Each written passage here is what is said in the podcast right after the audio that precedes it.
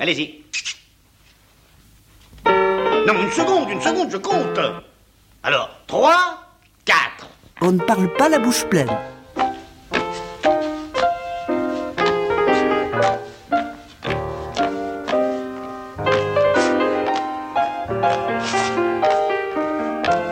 On ne parle pas la bouche pleine. Une émission d'Alain Kruger. Sortez. Je vais tenter de personnifier un homme. Venez, suivez le cheminement de mon imagination et vous le verrez. Son nom? Alonso Quijana. Il conçoit le plus étrange projet jamais imaginé. Devenir chevalier errant et jaillir dans le monde pour en redresser tous les torts. Ne plus être le simple Alonso Quijana, mais un preux chevalier connu sous le nom de Don Quixote de la Mancha. Écoute-moi, pauvre monde, insupportable monde, c'en est trop, tu es tombé trop bas. Tu es trop gris, tu es trop laid, abominable monde. Écoute-moi, un chevalier te défie.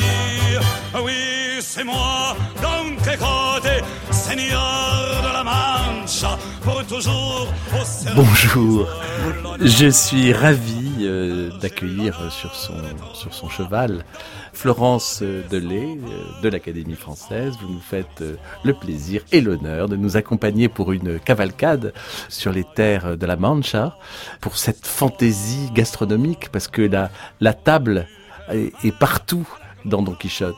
Elle est partout. La faim, la soif, ce qu'il y a dans le bissac de Sancho Panza, ce qu'il y a dans les auberges, les repas partagés avec les bergers, les chevriers, les seigneurs bientôt dans la seconde partie. C'est très très frappant. Alors est-ce qu'on peut déjà goûter les premières lignes, Florence Delay? Alors voilà comment commence un des plus grands livres de l'humanité. Dans un village de la Manche, dont je ne veux me rappeler le nom, vivait il n'y a pas longtemps un gentilhomme de ceux qui ont lance au râtelier, bouclier antique, maigre roussin et lévrier chasseur.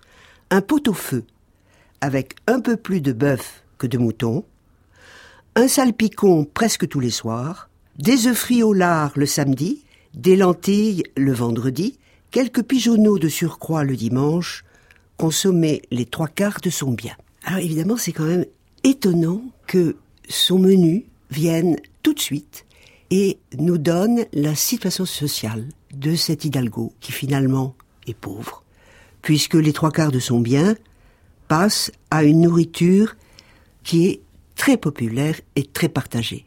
Alors la base, c'est le pot-au-feu.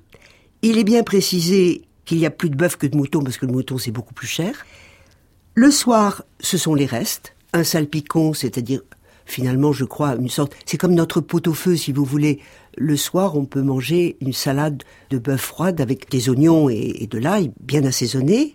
Des œufs frits au lard le samedi. Alors ça, j'ose à peine le dire, mais sur ces œufs frits au lard, il y a eu peut-être des milliers de pages écrites. Parce qu'en espagnol, c'est duelos y quebrantos, qui veut dire douleur et brisure, qui n'a rien à voir. Or, on pense que c'était une expression des nouveaux convertis, des juifs convertis, qui évidemment avaient interdiction dans leur religion de manger du porc. Et qu'au fond, ils s'étaient mis à cet usage, mais bref, il y a mille explications, et alors ce qui est magnifique, c'est le premier traducteur français, César Houdin, le premier avant tous a traduit œuf friolard. Et donc, il faut savoir que c'était autorisé pendant, après le vendredi où on, où on jeûnait. Ce n'était pas considéré comme étant une nourriture riche, mais ça entrait dans un pseudo-jeûne rompu le dimanche. Donc le, le jeûne, c'est les lentilles, hein. puis ensuite euh, ces œufs et quelques pigeonneaux le dimanche, de la volaille finalement. Donc on a tous les éléments là de cette nourriture et en même temps euh, ces œufs frits au lard, on les retrouve très souvent parce que quand il y a plus rien dans les auberges, il y a toujours quelques œufs et un peu de ventrèche, comme on dit dans le sud-ouest de mon pays. Sauf quand il n'y a pas de poule. Ah oui, parce que ça c'est ça c'est un épisode extraordinaire. Ils arrivent dans une auberge, chapitre 49 de la deuxième partie. L'heure du souper vient, attendu avec une folle impatience par Sancho, et c'est lui toujours qui pose les questions. Il demande euh, des poulets, un couple de poulets. L'hôte répond qu'il n'y a point de poulets parce que les Milans les avaient décimés. Eh bien, euh, monsieur notre dit Sancho, faites mettre à la branche une poule, pourvu qu'elle soit tendre. Une poule À d'autres, et toute vérité, je vous l'assure, j'en ai envoyé vendre hier plus de cinquante à la ville. Mais en dehors des poules, demandez-moi ce que vous voulez. De cette manière, vous ne manquerez ni de veaux, ni de chevreaux. Pour l'heure, répondit l'hôte, il n'y en a pas au logis parce qu'on les a terminés. Mais la semaine prochaine, il y en aura de reste. Nous voilà bien lotis, répondit Sancho. Je gage que tous ces absents vont se résoudre en abondance d'œufs et de lard. Par Dieu, repartit l'hôte, vous ne manquez pas d'aplomb, mon bon monsieur. Je vous ai dit que je n'avais ni poule ni poularde, et vous voudriez que j'ai des œufs. Bon, bref. L'aubergiste dit qu'il a réellement et véritablement deux pieds de bœuf qui ressemblent à deux pieds de veau, ou deux pieds de veau qui ressemblent à des pieds de bœuf, cuits avec leurs pois chiches, leurs oignons et leurs lard. Et à leur présente, ils disent mangez-moi, mangez-moi. Sancho trouve son bonheur dans ces pieds de veau ou ces pieds de bœuf, où il y a bien sûr cuit avec les garbanzos, les pois chiches, qui sont à la base du pot-au-feu d'ailleurs, enfin du pot-au-feu de là-bas qu'on appelle cocido, et pas chez nous finalement. C'est bien dommage. Alors, euh, Florence Delay, vous êtes euh, passionnée, amoureuse de Don Quichotte, je l'ai dit, mais aussi euh, du siècle d'or espagnol. D'ailleurs, vous le direz mieux que moi en espagnol. Siglo de oro. Vous êtes aussi euh, amoureuse de la, de la peinture de ce siècle. Vous venez de publier chez Gallimard un haute couture sur Zurbaran. Quel est euh, d'ailleurs le, le rapport à, à la table que vous pouvez entretenir euh, chez tous ces auteurs du, siècle d'or Parce que il y a une obsession de la nourriture, de la faim et de la soif. La littérature du siècle d'or est hantée par la faim. C'est-à-dire les grands chefs-d'œuvre, que ce soit euh, l'aventurier Pablo de, de de Quevedo, ou que ce soit ce petit chef-d'œuvre anonyme qui s'appelle le Lazari de Tormes, les héros, tant l'aventurier Pablo de Segovia que Lazari, faim. Et la première préoccupation, c'est de manger. Je me souviens d'une scène extraordinaire dans le Quevedo, où dans la pension du licencié Cabra, qui est un homme avare, tout le monde attend, tous ces jeunes étudiants attendent le repas et on sert un caldo, comment on dit, un- un bouillon, où nage un unique pois chiche. Et tous se jettent à la poursuite, jettent leur cuillère à la poursuite de l'unique pois chiche orphelin de ce bouillon misérable. Et puis, rappelons aussi que l'Espagne a créé un genre romanesque extraordinaire, qui s'appelle le roman picaresque. Le roman picaresque, c'est le roman des gueux, des gueux, des voyous, du bas de l'échelle, le contraire de la chevalerie, si vous voulez. Et là aussi, les scènes de recherche de nourriture sont, sont très très frappantes. Alors, c'est vrai que Don Quichotte a, a fasciné les écrivains, a fasciné les peintres, euh, a fasciné les cinéastes, euh, puisque Terry Gilliam a finalement, 25 ans après, réussi à, à terminer un Don Quichotte, hélas sans Jean Rochefort euh, dans le rôle titre et sans Johnny Depp dans le rôle de, de Sancho Panza. Ce que je vous propose, c'est d'aller à la découverte d'un d'un autre euh, Sancho euh, et d'un autre Don Quichotte dans le projet euh, inachevé parce qu'il y a une malédiction aussi Ah oui. sur euh, sur les films de Don Quichotte le projet inachevé d'Orson Welles qui a été euh, bricolé par Jess Franco et je vous propose de les écouter parce que vous allez voir non seulement il parle mais il parle la bouche pleine No le abre el apetito este lorcillo. ¿Sabe a gloria? Hágote saber, Sancho, que es honra de los caballeros andantes no comer en un mes. ¿Ah, sí? De todos modos, nadie nos ve, señor. Si gustáis. Calla de una vez y come. Sí, eso haré. De veras no quiero un poquito. Qué lástima. Mm, Vamos, señor. No me tientes, demonio. Seguro que no quiere un poco, señor. Está de rechupete. Venga. Vamos, anímese, señor. Una alita no le sacará del ayuno. Venga, mi señor Don Quijote. Pruebe esta alita. Hasta los caballeros andantes tienen que alimentarse de vez en cuando, ¿no le parece? Anímese. No disimule más y ataque sin miedo, señor, que se está quedando como el espíritu de la golosina. No le ve nadie. Rico, ¿eh?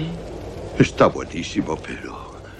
Alors Florence Delay, puisque nous avons la chance d'avoir une agrégée d'espagnol, euh, est-ce que vous pouvez nous, pas nous faire de la traduction simultanée, mais nous transmettre un petit peu le Non, mais- sens de mais cette là, scène Don Quichotte est dans un moment où il jeûne par amour et pour imiter les chevaliers errants qui ont des grandes périodes de jeûne.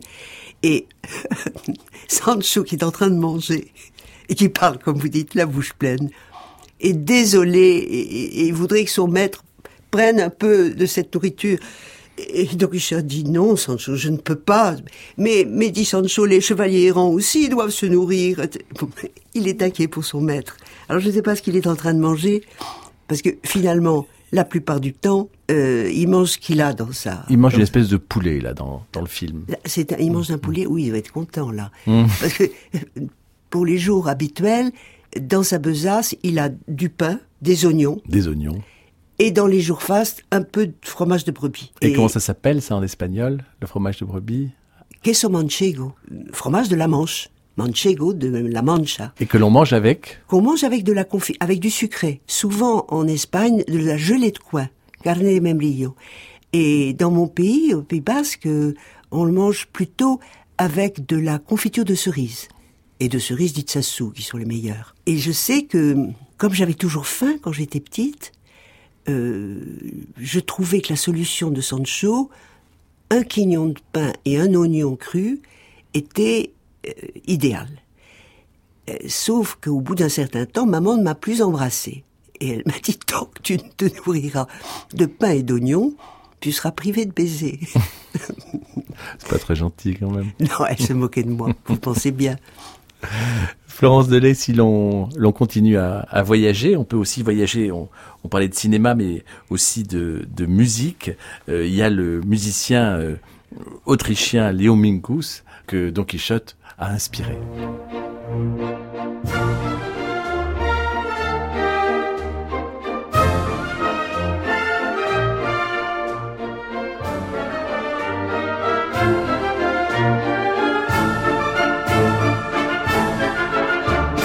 Sur France Culture, on ne parle pas la bouche pleine, avec Alain Crugère. Et Florence Delay.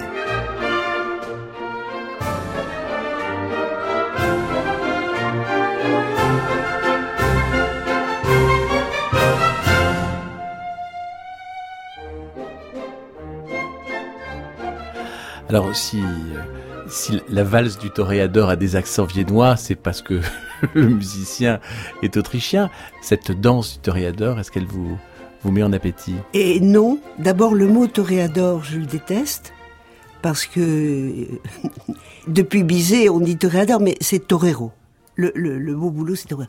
Et puis alors, les taureaux que, que, que- que j'aime et je suis une fervente Et qui sont très présents chez Là, ils sont présents, mais dans une scène épouvantable, puisqu'il il- un- une immense troupeau de taureaux écrase Don Quichotte, Rocinante, Sancho et son grison, et qu'il se relève moulu, tout en poussière. Et c'est une scène des plus cruelles, parce que c'est très cruel aussi, le, finalement, dans ce livre. Les hommes ne se traitent pas avec humanité entre eux. Euh, le seul grand humain là-dedans, c'est Cervantes qui comprend. Les uns les autres, les juifs convertis, les morts, les captifs, les maritornes, les chevaliers, les écuyers. C'est un très bel homme. Je l'admire beaucoup.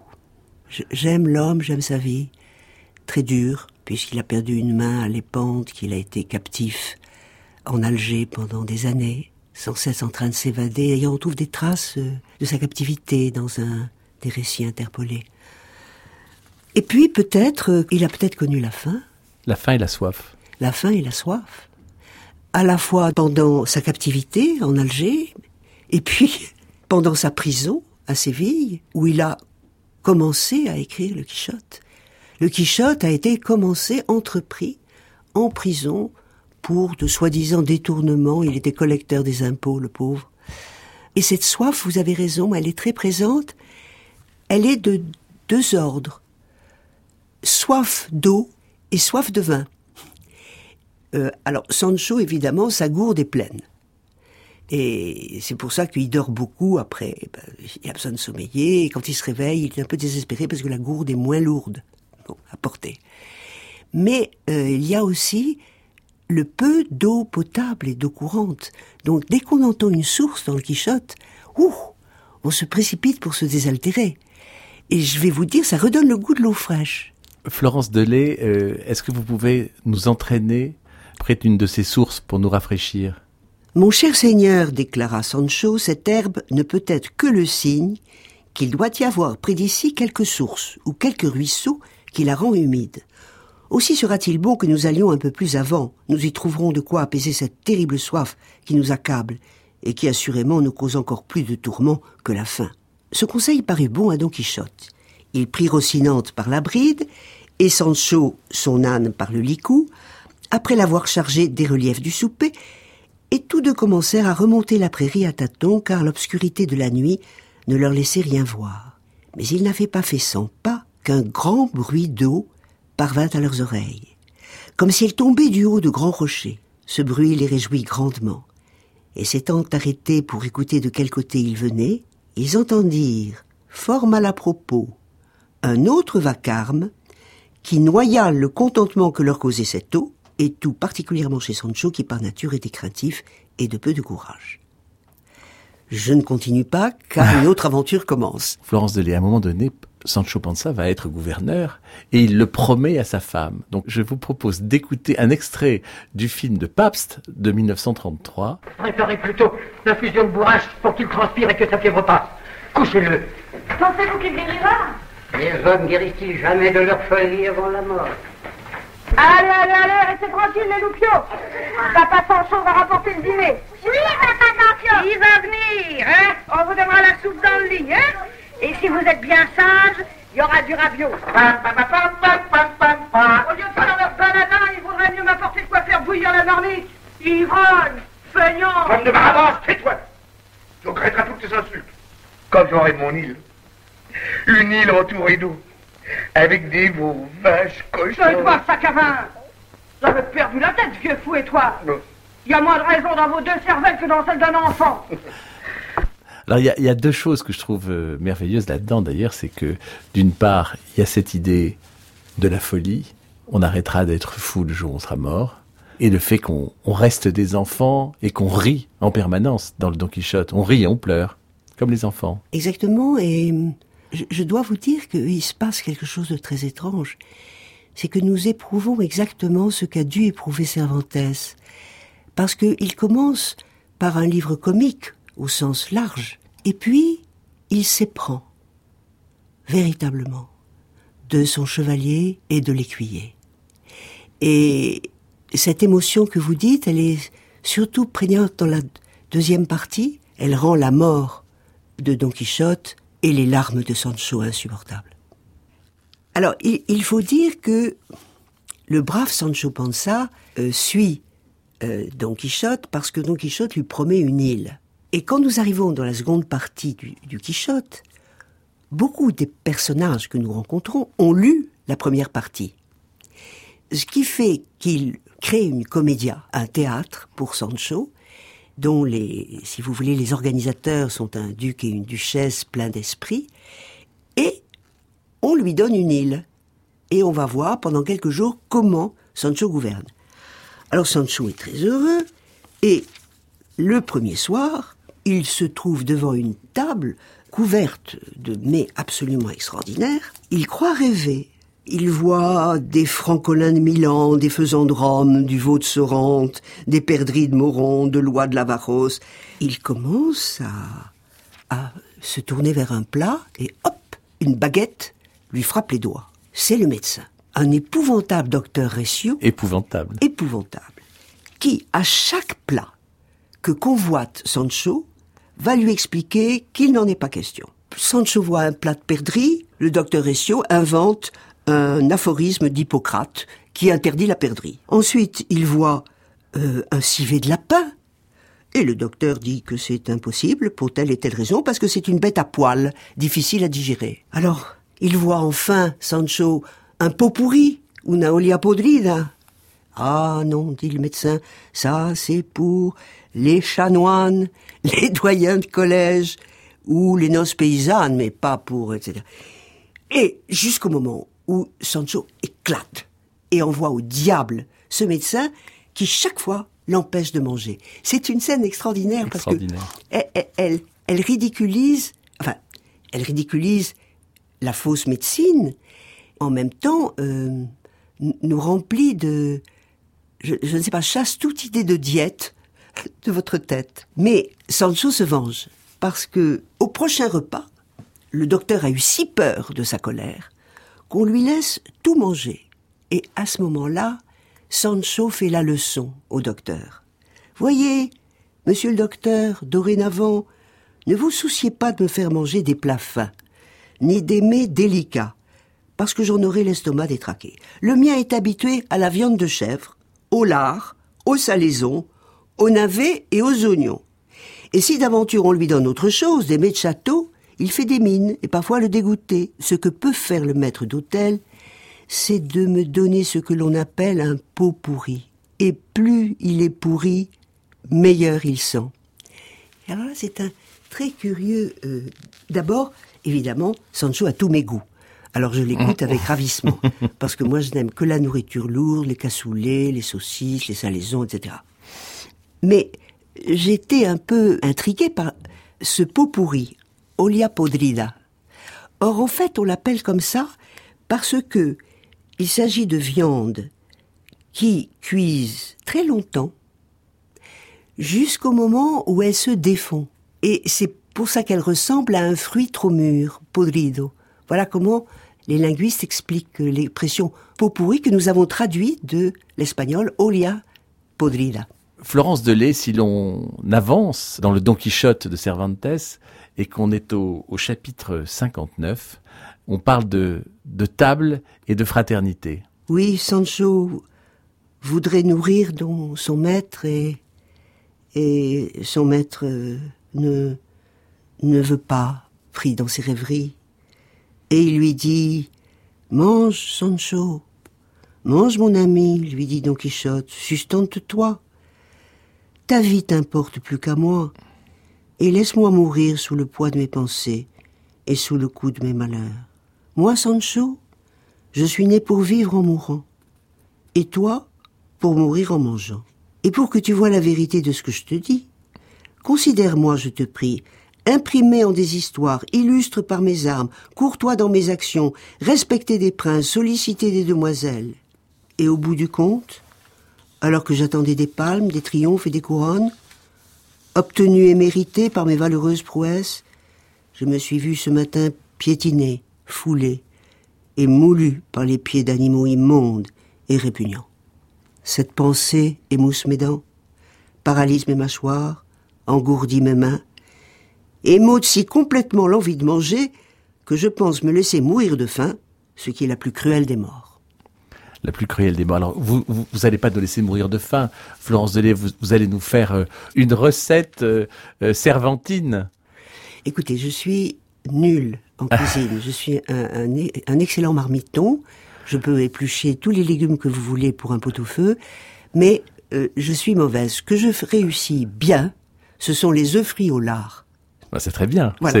Donc, ah, cette base, sur cette base, je peux vous inviter. Alors, euh, comment préparez-vous vos, vos œufs frits au lard? Ah ben, il faut qu'il soit. C'est pas une omelette au lard, hein. On bien, bien Et, et, il faut pas non plus euh, mélanger de la cervelle, comme certains commentateurs euh, ont, ont, cru. Vous, vous coupez le lard en gros dés, euh, vous vous commencez à le frire, et puis vous mettez vos œufs, comme ça vous les jetez dans l'huile bouillante, et voilà. C'est une recette difficile. En plus, je vais je, je vais m'y risquer. Et alors, ce que j'aimerais avant, avant que vous, vous ne nous quittiez, que l'on évoque euh, Sid Ahmed, ce personnage important. S'il en est. La deuxième partie euh, est pleine de personnages qui ont lu la première partie. Et la première partie n'est pas attribuée à Cervantes du tout, mais à un écrivain mort, euh, Sid Hamete Benecheli.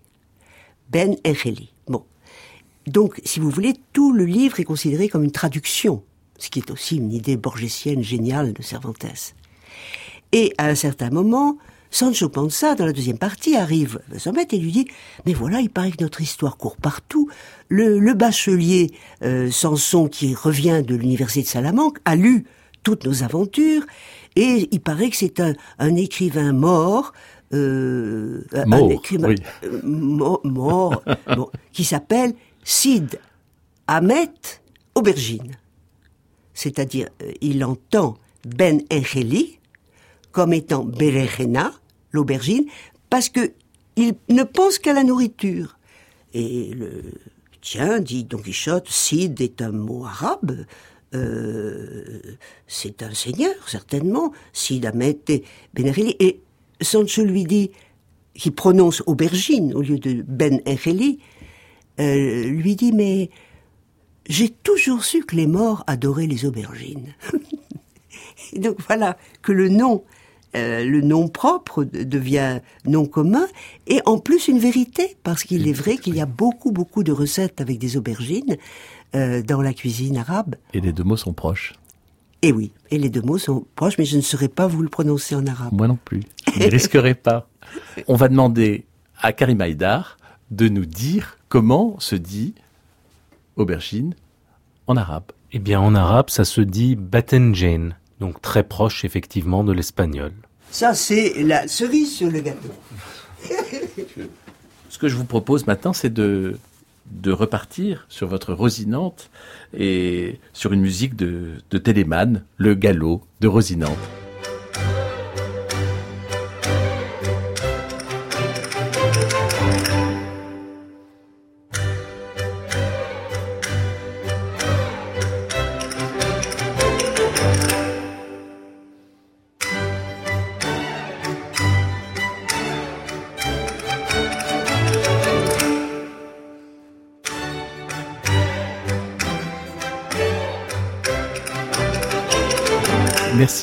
Merci, infiniment Florence Delay d'être venue nous faire partager votre gourmandise pour euh, ce livre absolument euh, merveilleux euh, qui est le Don Quichotte de Cervantes.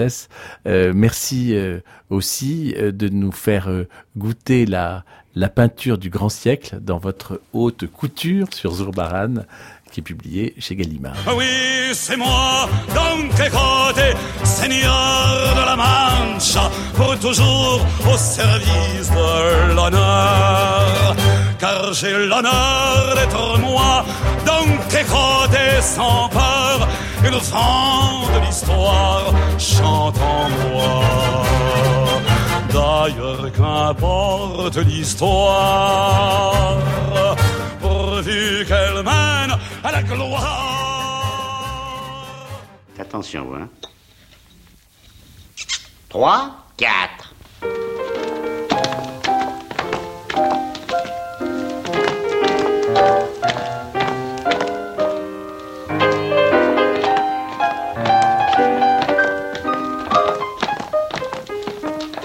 Plié, tendu, la jambe c'était On ne parle pas la bouche pleine, une émission d'Alain Crugère avec la collaboration de Daphné Abgral.